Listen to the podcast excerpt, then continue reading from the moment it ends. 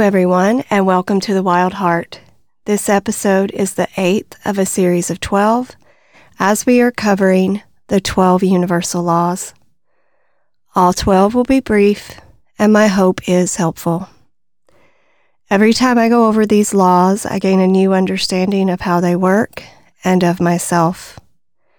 For people of certain religions, there may be a thought that these are New Age beliefs and go against their faith. But from my understanding and my perspective, these laws reinforce the teachings of most religious faiths. Please keep in mind that what I will be sharing with you are my thoughts and my understanding of these laws. I strongly encourage you to seek out your own understanding. Your opinion may be different than mine, and that's okay. But I do ask for you to put aside any prejudices or judgments while you listen and see what resides with your heart. My only intention is to bring peace to all who listen. Now, for the law of compensation. It is a human truth that before we start any laborious act, we often ask, What's in it for me? What will I get in return? How long before I see a return? It is also a truth that when we hear compensation, it brings to mind monetary rewards or money. We all enjoy money, but it's not the only form of compensation. The universe can and will compensate you in many forms, such as meeting a much needed friend, fulfillment of a dream coming into fruition, respect of others, and learning the art of self discipline. There is, of course, a crux to this law. It is that all compensation you receive will be the same proportion to what you put into the universe. Nothing more, nothing less. Similar to the law of cause and effect, what you give out to the world you will receive in return. But the law of compensation puts a different spin on it.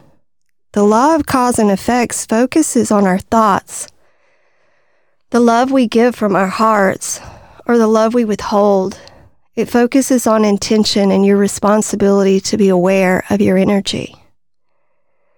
The law of compensation applies to the effort, intensity, and discipline and focus that you put into a task. You can practice good karma every day of your life and wonder why you never have money or why you struggle to pay your bills. I ask you, if this is the case, to look at your life and find the payments you are receiving that aren't monetary. Perhaps you have a strong friendship or many. Maybe you found a sense of peace and faith. You may have a love and connection to compassion that most will never know. On the flip side, you can focus on building a business or climbing the corporate ladder, and your purpose every day is to become wealthy. It may take some time, but most likely you will succeed. And before you know it, you will have a big fat bank account. You have been compensated for all of your hard work. But along the way to success, you may have lost your compassion for others. Perhaps in your drive to conquer or crush your goals, you've hurt, ignored, and pushed others away. The saying of where your focus goes, energy flows is so true. Many ruthless people have accomplished amazing success. Their compensation was given in exactly the form that they put their efforts into. But the parts of their lives that they ignored became poor. So, in many ways, the common person who loves others and themselves and does noble deeds is richer than the billionaire whose main concern was making profit. But the trick to this law is to balance. Many wealthy people are beautiful souls that have as much true happiness as they do money. They focus on building success and giving back to humanity. You can have a successful career, a happy family, friends, a spiritual life, and a compassionate soul. But you have to be mindful not to get pulled into the power of either extreme. In most cases, it's not necessary to be poor. It's an option. Being wealthy does not mean you have to be ruthless. Focusing on being a responsible provider is truly an act of love, and feeding your soul makes the world a better place. I think if you keep your motivation on being of service to this world, you can't lose and will be compensated for every ounce of your efforts. I'm going to close this episode with an essay slash poem by the brilliant Ralph Waldo Emerson titled Compensation. The wings of time are black and white pied with morning and with night, mountains tall and oceans deep, trembling balance duly keep. In changing moon and tidal wave glows the feud of want and have. Gauge of more or less through space, electric star and pencil plays. The lonely earth amid the balls that hurry through the eternal halls.